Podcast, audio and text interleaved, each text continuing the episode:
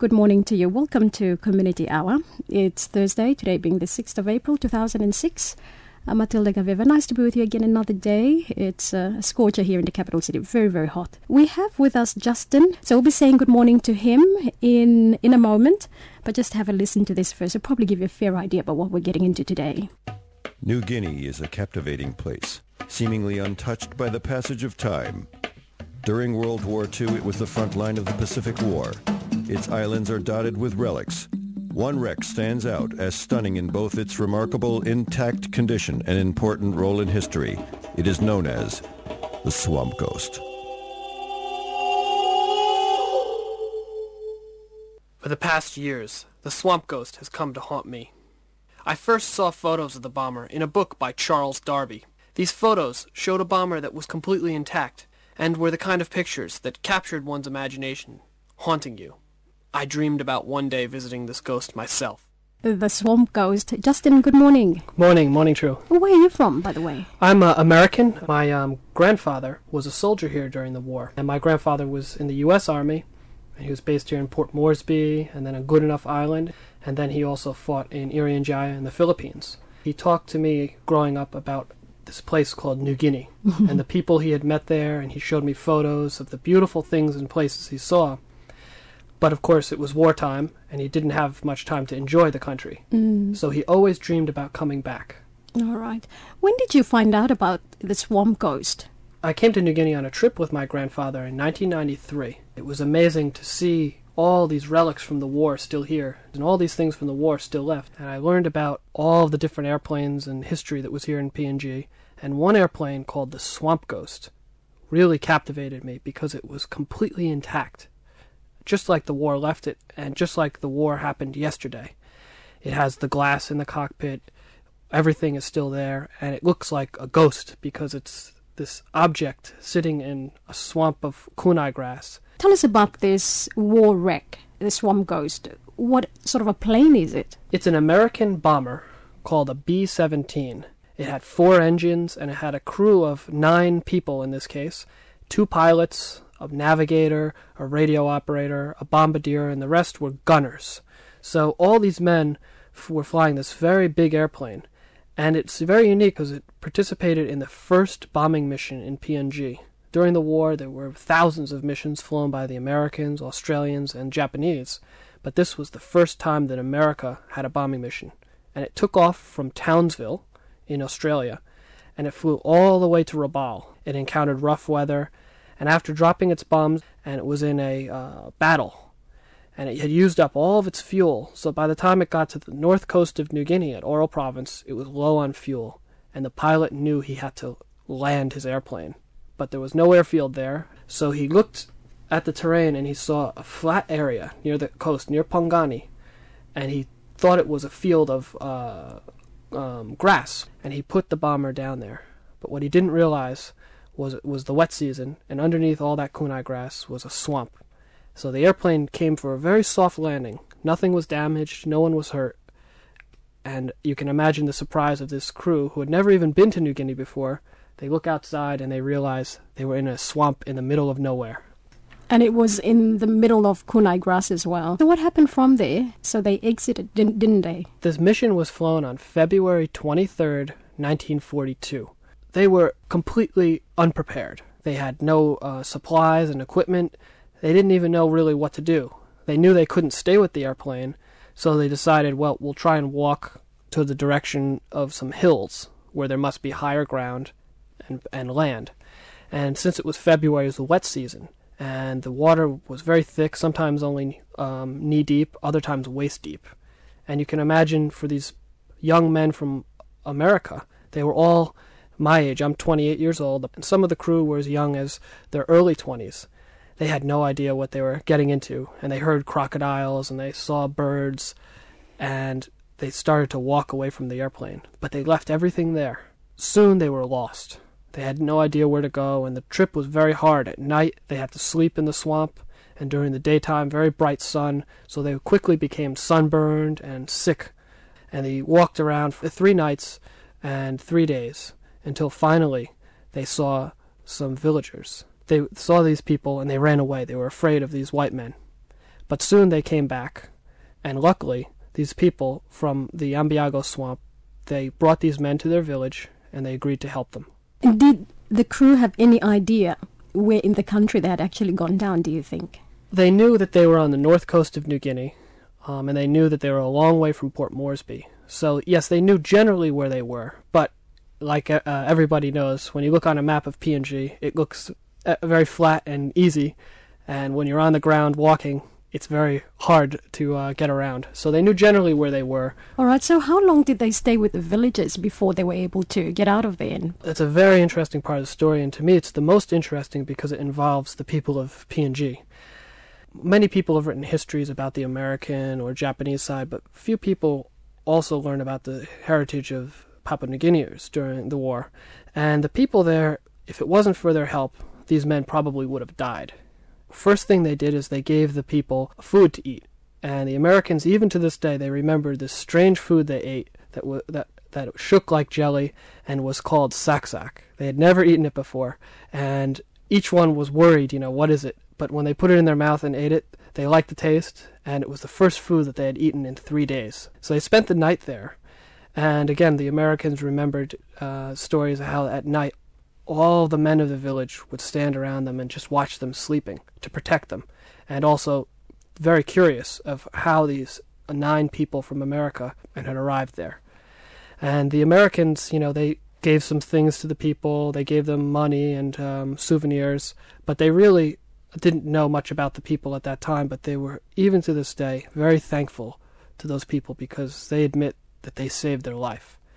And the next day, they took them in their canoes down the river called the Yuripuri River to the coast, and then brought these men to the resident magistrate, who was an Australian, and he helped them to get all the way back to Port Moresby. The account that you've just given seems to be very, very detailed. Surely you must have spent quite some time with the crew, probably with the villagers, so just tell us about that mission in your life. In order to learn anything about history, you have to do research. Like I said, when I first became interested in this airplane, I had no idea where it would take me. It took me all the way back to this actual village, and is now at a place called Karaisa. And I met one old man in the village, now one of the chiefs, and he told me the story about these Americans when they came, how he remembered the airplane going overhead, and what they looked like, stories from a young boy's perspective. And I was able to shake his hand, and through that experience learn their side of the story. And of the Americans, the 9 crew members, they all survived the war. Now that it's been many years since the war, only 3 are still alive. I wrote them letters and then finally visited each one and learned their story. When I asked them about the village, I could show them photos of the people. Brought back many memories. How did you stumble upon the story about the first bomber in the first place? The more I learned about it, I learned how historic and important this wreck was. The fact that it was on the first American bombing mission, the fact that over Rabaul, it was the first time that Japanese Zeros or fighter planes had been used to intercept it.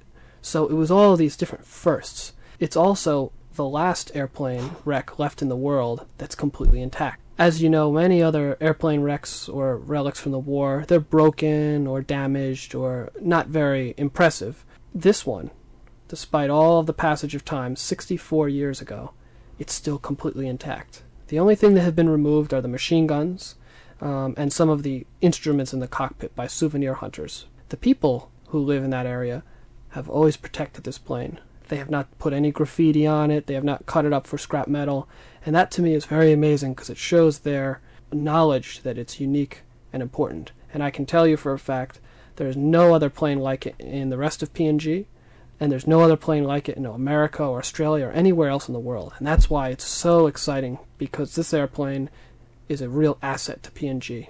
Just like the Mount Hagen Sing Sing or the Bird of Paradise, it's something you can only find in this country. You've been back home, back to PNG, about 6 times now. Well, from the first visit, do you think that the attitude of the villagers towards this wreck is it probably a bit of awareness on your part that has helped or created this sort of attitude?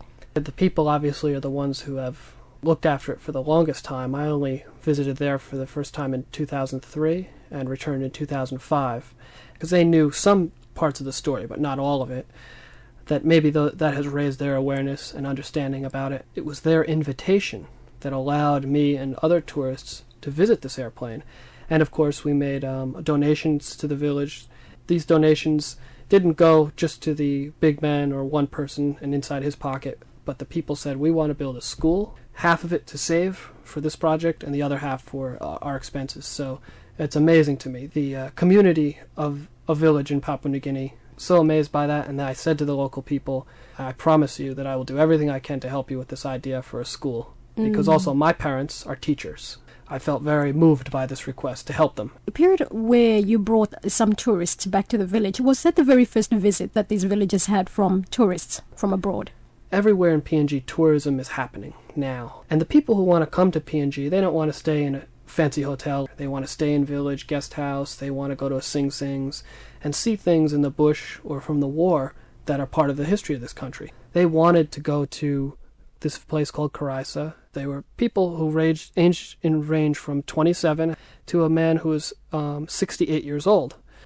And all of them walked about 1.7 kilometers across the that same kunai grass directly to the wreck. With the help of the local people, we went in a straight line on a path they had already cut, so it was not as hard as the wartime trek the crew made. All of them were just amazed. And when we left the village and they had done an amazing welcoming for us, every one of them was crying. They were so happy, and all of them gave many things, donations and gifts to the villagers, and some, including myself, still keep in touch even to this day, and that's amazing. How did you manage to get this group of guys or people? I've only seen guys on your photo, by the way, but people from, I know it's not just Australia, but also from New Zealand and probably America. How did you get in touch with all of them and arrange for this one trip? Tilda, if you ever want to go to visit it, you could be the first female visitor to visit this wreck. Group of people, there's a fishing resort nearby called the Benderota Lodge. It's owned by the local people of Benderota Village, black bass fishing in their rivers. And with the help of an expatriate named Dale McCarthy for some of the funding, they developed a resort at their island, bush material houses and some amenities like a generator and so forth. But people now come from all over the world to go to this place. It's because the local people now have this benefit, and all these people who visit, and that is where our tourists were able to stay there and use their boat to go up to the Karaisa village. So how many exactly were there? There was a total of 9 people. Visiting the Swamp Ghost was their highlight. How did you go about that, and what was their reaction when the visitors arrived? I expected, we would just go there and shake hands with people and say hello and then go about our visiting the aircraft. But what I didn't realize is during that week, they had decided to throw a huge welcoming. And as you saw, many people were in traditional clothing. They had all their canoes in the water, even a mock battle. And it was just amazing to see. They had their PNG flag, they had some American flags. And like I said, everyone was just blown away. Communication between you and probably the village elder or the chief. The first time you met him compared to today, how has it been? I know that now he'd be acquainted to you and you to him. But the first time, how did you communicate and how can you compare it to at present? The people there were really taking a risk by saying, who are these people? What are they going to do? This is a remote area of PNG, but it's not inaccessible. It's only 20 kilometers from Oral Bay, so many people potentially can go there. And I believe, if promoted the right way, more and more tourists from all over the world will want to go there. As you know, many people walk the Kokoda Trail, and they finish up in Popondetta. Now, the real issue, I guess, there is a problem, isn't there? Some sort of a controversy. Please explain exactly what's happening at the moment. I talked a little bit about the tourism side of this airplane. There's another side as well. Since this airplane was first rediscovered in the 1970s, it immediately created worldwide attention among people who are interested in airplanes and salvaging them and restoring them. And many people have wanted to remove this plane from PNG and bring it to a place like America and fix it up or display it. This airplane, of course, is very historic, and it's arguably priceless. Other airplanes like it in America sell for millions of dollars. A B-17 is worth maybe $5 million US, maybe 15 million kina. So you can imagine that these people who are interested in salvage, when they see that airplane, to them it's something that they want very badly. In the 1980s, people had approached the PNG Museum for permission to salvage it, but they were not granted permission. And the basis of that denial was that this was an important relic for PNG. It was an icon of the war. There was really not much interest in salvaging it, but very recently a new person, someone from America, and an Australian salvager, they want to recover this airplane, take it from the swamp. They say, well, it's going to fall apart, it's inaccessible, and it's better to take it away from PNG. And they've offered the museum and the government a sum that's far lower than it's actually worth, but they claim it should just be removed so it could be protected. Of course, the decision of whether it should be salvaged or stay in PNG is that of the PNG people and the government. I am only a visitor in your country, and but I feel very strongly that I need to speak up and remind people that this is an object that is very valuable. If they do choose to sell it, they should get its true value. And even the rules of the museum say that PNG should get 50%, half the value of an object when it is restored. So if this airplane is worth $5 or $8 million in US dollars, the PNG should get at least maybe $2 or $3 million US. And that's a lot of money. So my view is if they want to sell it, it must be for the right reasons and the right value. In actual fact, what happens is that when these people who are interested in salvaging it actually get the okay, they take it away from here and we don't see it again. That's correct. It becomes their property? All the relics in PNG are owned by the state, the government. Of course, the local people, the landowners and everything else are the ones that are entitled to compensation if they're removed. But you're right. They are proposing to take this airplane away. I should note that many airplanes have been salvaged from PNG since the war.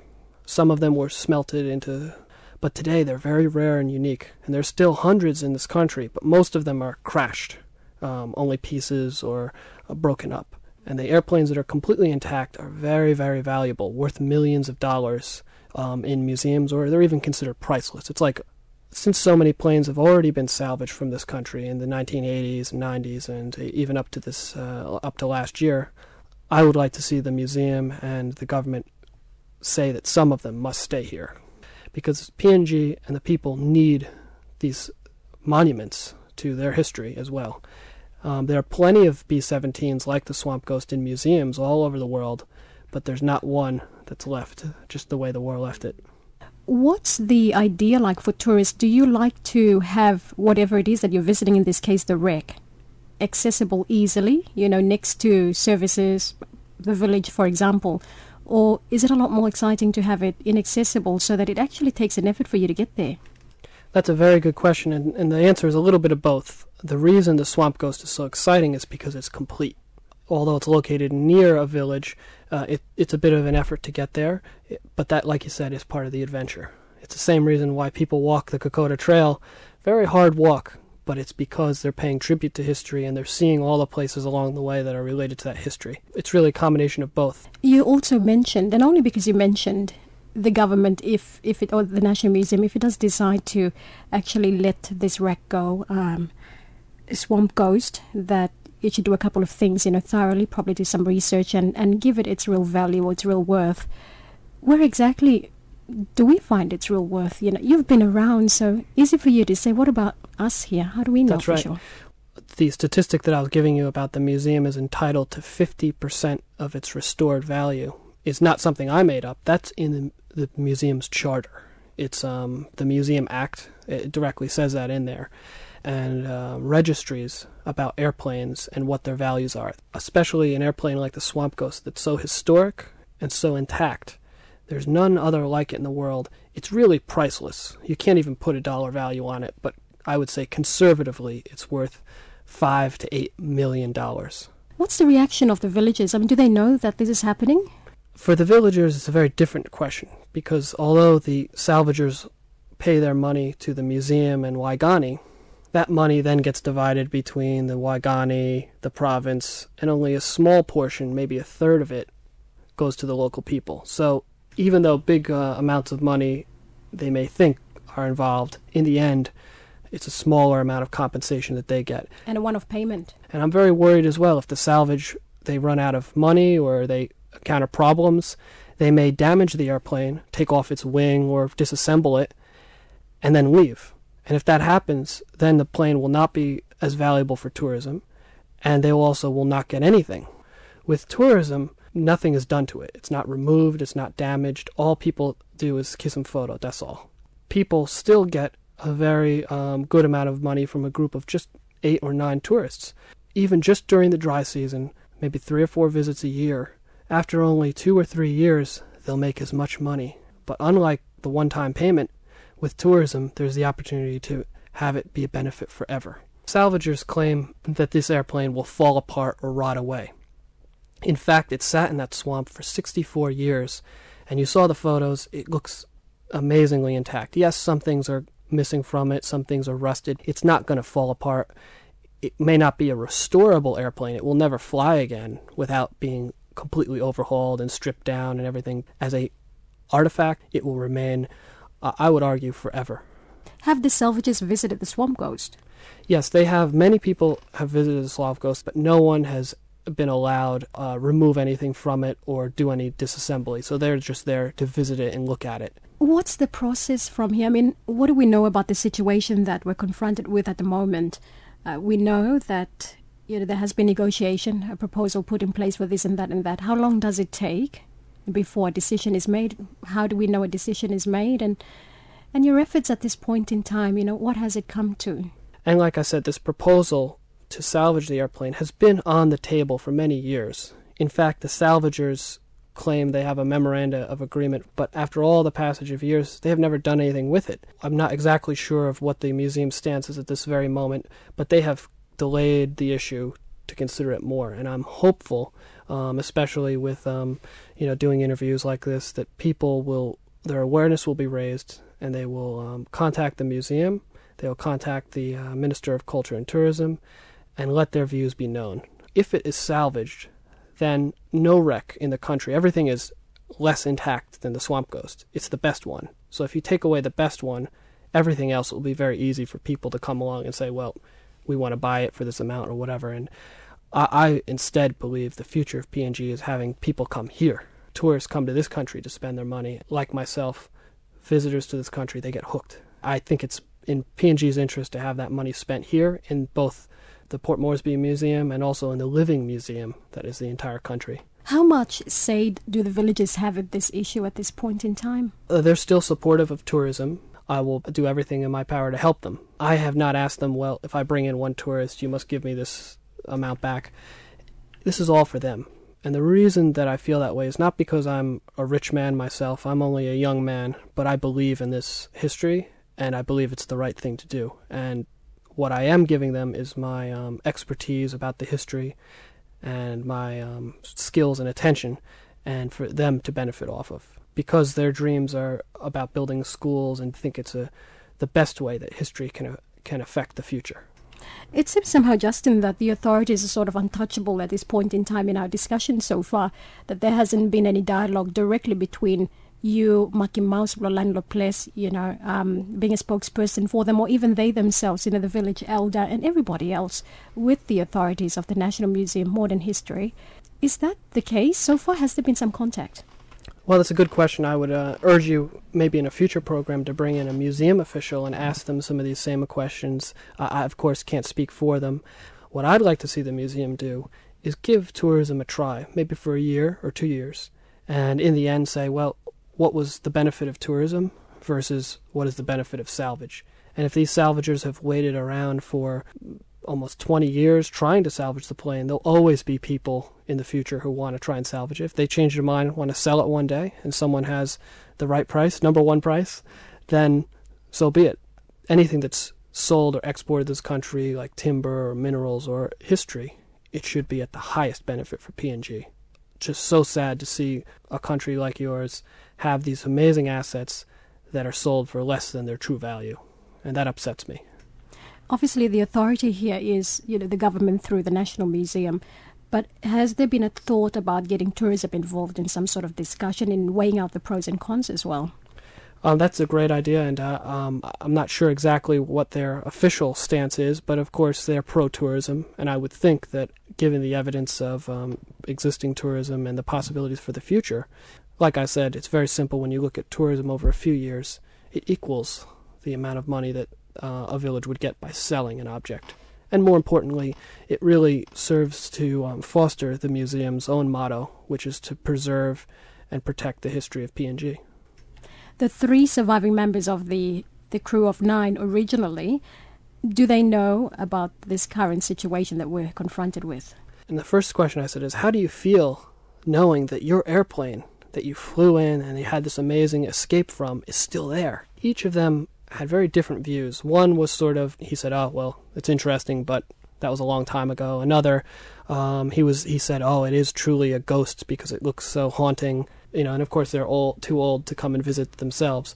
But all acknowledge that it's unique and that it's a special airplane. I explained to all of them about the tourism, and they were very happy about that. Mm. Also, they were very happy that people from all over the world, Australia, New Zealand, and Papua New Guineans, of course, had made this trip through that same area they did as a tribute to them. Mm. So, great stuff. Now, you also mentioned the documentary, which is about 20 minutes long. I was so captivated by the story of Swamp Ghost, I said, oh, it has to become a documentary.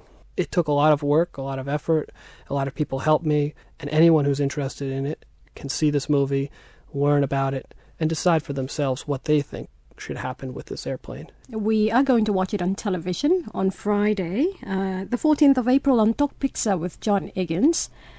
The documentary really covers the history of the airplane, the people who flew it, and also the journey to go there. It starts with the day the airplane was built in the factory in America. Then you meet the crew members, the three who are still alive, who flew it. The story is really told through the crew members. And then afterwards tells a bit about my journey to try and visit the airplane. Now tell me, when was this bomber, now we know as a Swamp Ghost, manufactured or built? On December 6th, 1941. And that is an interesting day in American history because the following day, December 7th, America was bombed by the Japanese at Pearl Harbor. So this airplane, and like I said, it was at the time a very high-tech bomber, and it cost hundreds of thousands of dollars to build. So even then, it was very valuable, and it was a very high-tech piece of equipment. The thing that people don't really know about is when America got involved in World War II, Australia and New Guinea were the first places they were fighting. So the first people arrived here had really limited supplies, and the fighting in 1942 especially was very, very intense. All right, so it's 65 years to date, 2006, since, of course, manufacturing of that particular bomber, the Swamp Ghost. 1941 is the year you gave. So 65 years put into 20 minutes.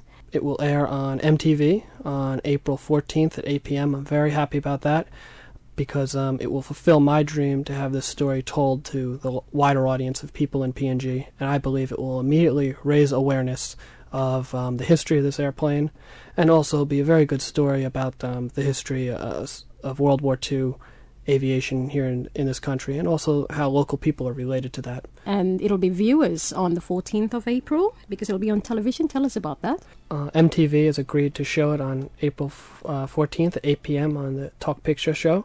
So I'm really looking forward to that, and as well to see the documentary shared with PNG to raise the understanding and appreciation of war history here. Mm. How can anyone get in touch with you, Justin? I have a webpage about the Swamp Ghost with a lot of the information we talked about, www.theswampghost.com. Well, it's been great having you. My utmost pleasure. This is the first of its kind we've had on Community Hour, but it was all worth it, and we look forward to watching it as well. On the 14th of April on MTV, John Eggins's Talk Pizza, Nokin Lustingting, and I hope the next time you drop by or you come into PNG, you'll be here in the studio at Karai. Thanks again, Justin.